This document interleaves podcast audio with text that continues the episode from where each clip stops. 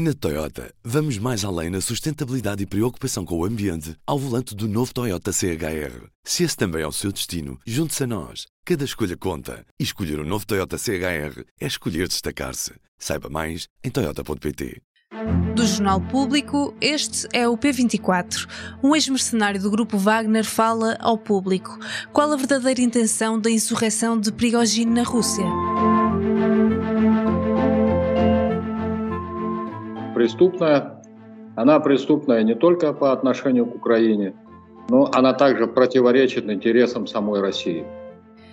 Marat Gabidulin é ex-combatente do grupo Wagner, o primeiro a atrever-se a falar em público sobre os mercenários russos, e não parece muito preocupado com o perigo das declarações que faz. Sem entrar em grandes detalhes, diz que toma as precauções necessárias para proteger a sua vida.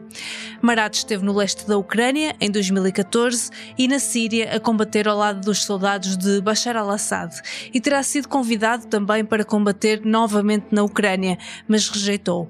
No livro eu, Marat, ex-comandante do grupo Wagner, publicado em Portugal pela Casa das Letras, o ex-mercenário conta todo o percurso que fez depois de ter deixado o exército russo em 1993. Numa longa entrevista ao público, pode ler no site na tarde desta sexta-feira, Marat mostra uma visão crítica sobre a guerra que considera criminosa e dá a sua leitura dos acontecimentos no fim de semana da marcha de Prigogine em direção a Moscovo. Neste episódio vou conversar com o jornalista Ivo Neto, autor desta entrevista. Bem-vindos ao P24, eu sou Inês Rocha.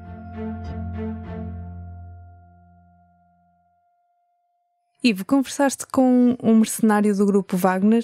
Antes de mais, quem é ele e como é que se chega a uma pessoa destas?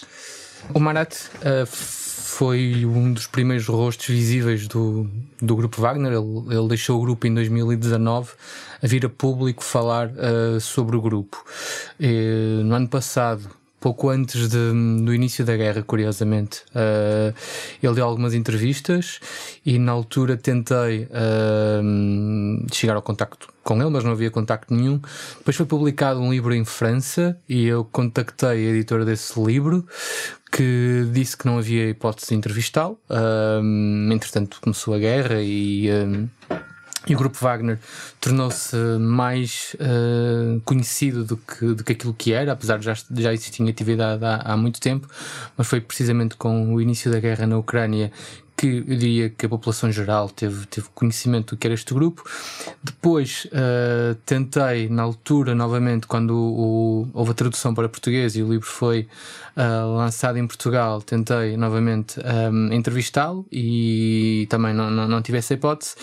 E há duas semanas, quando houve a insurreição, digamos assim, um, do grupo Wagner e, e, do seu líder, o Ivan uh, Prigogine, um, eu tentei novamente e a terceira, a terceira foi de vez. Conseguimos chegar ao contacto com, com uh, o, o Marat e, e fazer esta entrevista. Mas ele não está neste momento no Grupo Wagner. Esteve ele sim, ele entrou no Grupo Wagner em 2015. É uma história um, bastante curiosa. Ele foi soldado uh, das Forças Armadas russas, uh, depois, uh, ainda nos anos 90, depois saiu. Um, e naquela altura em que a Rússia estava toda naquela convulsão económica e social, ele trabalhou como junto de, de de alguns gangues. E de, por, nesse trabalho acabou por matar uma pessoa, foi condenado, uh, esteve preso durante um bom número de anos e ao ser condenado e, e, e no fundo ter cadastro, ah, ficou impossibilitado de voltar a combater pelo exército regular. Uh, ele no livro explica que nunca perdeu essa, essa um, vontade de, de, da guerra e de defender o país quando necessário. E em 2015 já ele estava, estava, no, estava no desemprego, com uma depressão e histórias de alcoolismo conheceu uma pessoa que lhe falou do grupo Wagner um, e foi aí que ele se alistou. Ele a nós não nos explicou, infelizmente, uh, muito bem uh, e tentou fugir sempre a essa pergunta: que tipo de testes é que ele teve que fazer em 2015 para entrar no, no grupo Wagner? Mas para um antigo soldado, para uma pessoa que trabalhou no exército uh, russo, ele certamente tinha competências e, e entrou para, para, o grupo Wagner. Ele, curiosamente, um, esteve no leste da Ucrânia no, no, na primeira primeira parte deste conflito, ou seja, quando a Rússia uh, apoiou os separatistas no, no, leste da Ucrânia, ele esteve, esteve lá nessa parte, uh, nessa altura. Depois esteve na Síria, e o livro é sobretudo a história da, da Síria, da, história do grupo Wagner uh, na Síria, no apoio ao, ao, às forças de Bashar al-Assad e ao exército russo e depois, com o início da guerra na Ucrânia, agora, uh, ele foi novamente convidado. Ele disse-nos foi convidado duas vezes, rejeitou das duas vezes porque ele próprio diz que esta é uma guerra criminosa, uh, que é uma guerra que não faz sentido um, e que não interessa, não, tem, não interessa a ninguém e, e muito menos à Rússia. Isto não deixa de ser curioso, porque é um soldado que hoje nós sabemos oficialmente que o grupo Wagner tinha uma ligação ao Kremlin, apesar de ser um segredo, daqueles segredos muito mal uh, guardados. Uh, mas não deixa de ser curioso que alguém que trabalhou uh, numa empresa com ligações ao, ao, governo dizer que esta guerra não interessa a ninguém e também não interessa à, à Rússia. Uh, ele depois saiu em 2019. Uh, ele, ele, na guerra da Síria, na guerra quando esteve ao serviço uh, do governo de Bashar al da, da, Rússia na Síria, no apoio a Bashar al-Assad, ele foi ferido numa, num ataque dos jihadistas do Estado Islâmico e esteve em coma, esteve bastante mal. E pelo que é explicado no livro, ele não recuperou, não, teve, não esteve parado o tempo que deveria estar e depois regressou ao, ao, ao campo, um, à batalha mais cedo do que era suposto e o corpo dele não, não aguentou. Ele saiu em 2019 e, um, e desde então uh, tornou-se um, conhecido dentro desta área, primeiro dentro de, das pessoas que trabalhavam a, a, o, grupo Wagner, o grupo Wagner e, o, e os mercenários, e agora é, é, também uma figura mais conhecida desde o ano passado que dá entrevistas a, a vários jornais, já, já falou com o Guardian, com o El País também. Uhum. Imagino que a conversa não tenha sido fácil, não só o facto de ser em russo, mas também tu dizes que ele não esboçou qualquer emoção durante a, durante a entrevista. Um, ele não esboçou-me qualquer reação durante a entrevista, a não ser quando ficou chateado com, particularmente com duas perguntas que nós lhe fizemos, em que ele de facto não, não gostou muito das perguntas que nós, que nós colocamos e, e, foi uma hora de entrevista com um tradutor, uh, o que só de si é, complicado, porque nós, uh, eu estou habituado a fazer uma pergunta uh, direta e uma resposta direta, e temos sempre uma pessoa a intermediar a nossa conversa. não foi fácil, mas é uma pessoa que tem um, um semblante duro, carregado e, um, e, a própria língua russa também, uh, apesar de ser muito interessante, mas não é uma língua que seja muito amistosa, e de facto foi uma hora bastante tensa, a partir de uma certa altura, uh, bastante tensa até ao fim. Uhum. Ele tem uh, várias opiniões bastante vincadas sobre esta insurreição que foi feita por Prigogine na Rússia. Ele diz que Prigogine não queria ir contra o poder de Putin. Qual é que é a tese dele sobre isto? Ao contrário do que, do que foi dito uh, nesse fim de semana, em que hum, muitas pessoas um, disseram, muitos comentadores também um, disseram que aquilo era um atentado uh, ao poder de Putin. Uh, o, o Marat diz que não, que o objetivo dele, no fundo, era sobretudo confrontar o Ministro da Defesa, o Shogui, um, e que ele nunca, ele, ele, nunca teve como por objetivo uh, criticar Vladimir, uh, no fundo, confrontar diretamente Vladimir Putin. Nós, no sábado, o nosso o, António Serra Lima, naquele sábado, já fez um artigo em que, entrevistou a Joana de Deus Pereira, que é, que é uma especialista na área, e ela falava precisamente disso também. E de facto, se nós olharmos para trás, um, para o, o Perigosinho desde há vários meses que critica diretamente de forma aberta através de, das redes sociais uma campanha de comunicação que ele próprio fez e ele sabe trabalhar muito bem a comunicação. Ele nunca criticou diretamente o Putin. Ele criticou sempre uh, o Shoigu o Ministro da Defesa uh, criticou também uh, o próprio Ministro dos Negócios Estrangeiros da Rússia. Nunca houve uma crítica direta ao Vladimir Putin. E como diz o Marat isto é, existe uma relação de, de interesse mútuo Moscou precisa do grupo Wagner.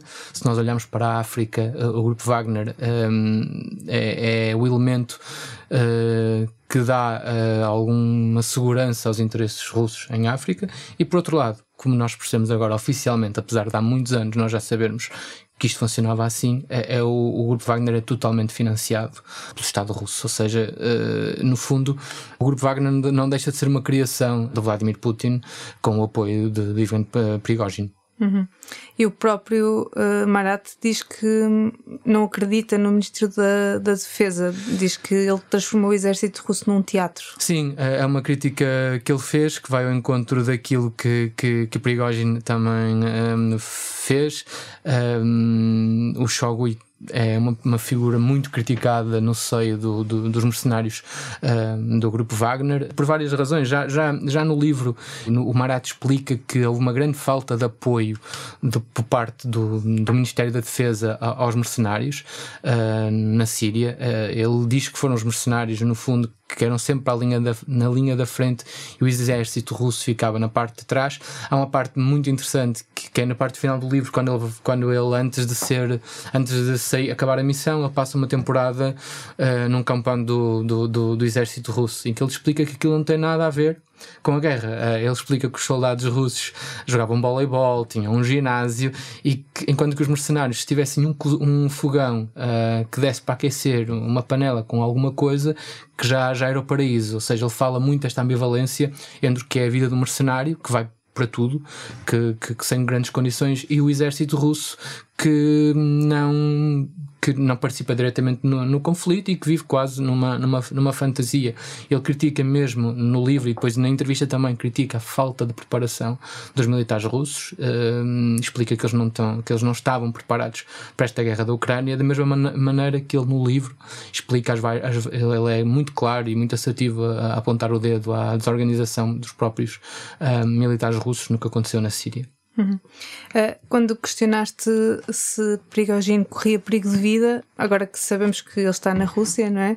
Ele disse que o verdadeiro risco é, na verdade, o Ocidente e não Moscou.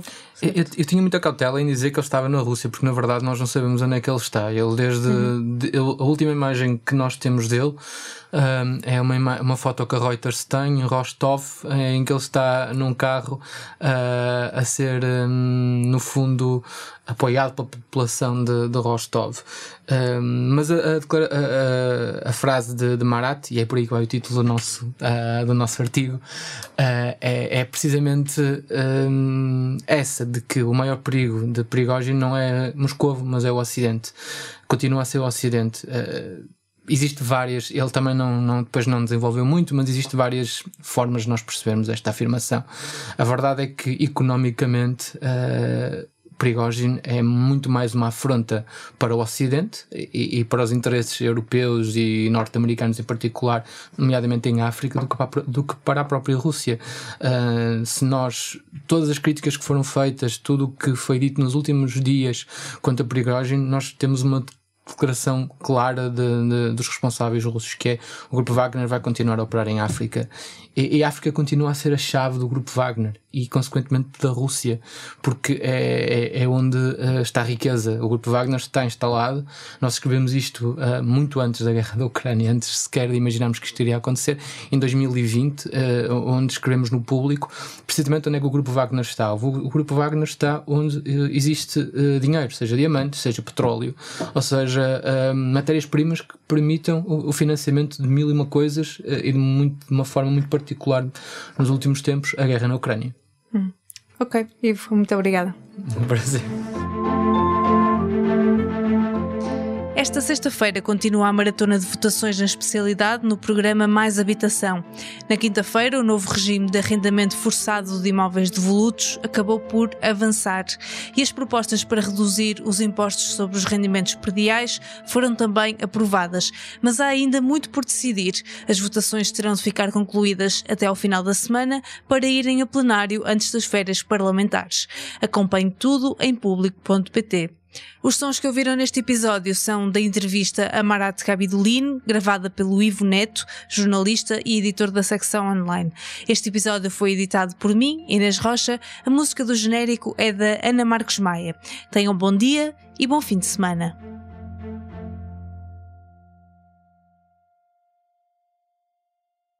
Na Toyota, vamos mais além na sustentabilidade e preocupação com o ambiente ao volante do novo Toyota CHR. Se esse também é o seu destino, junte-se a nós. Cada escolha conta. E escolher o um novo Toyota CHR é escolher destacar-se. Saiba mais em Toyota.pt.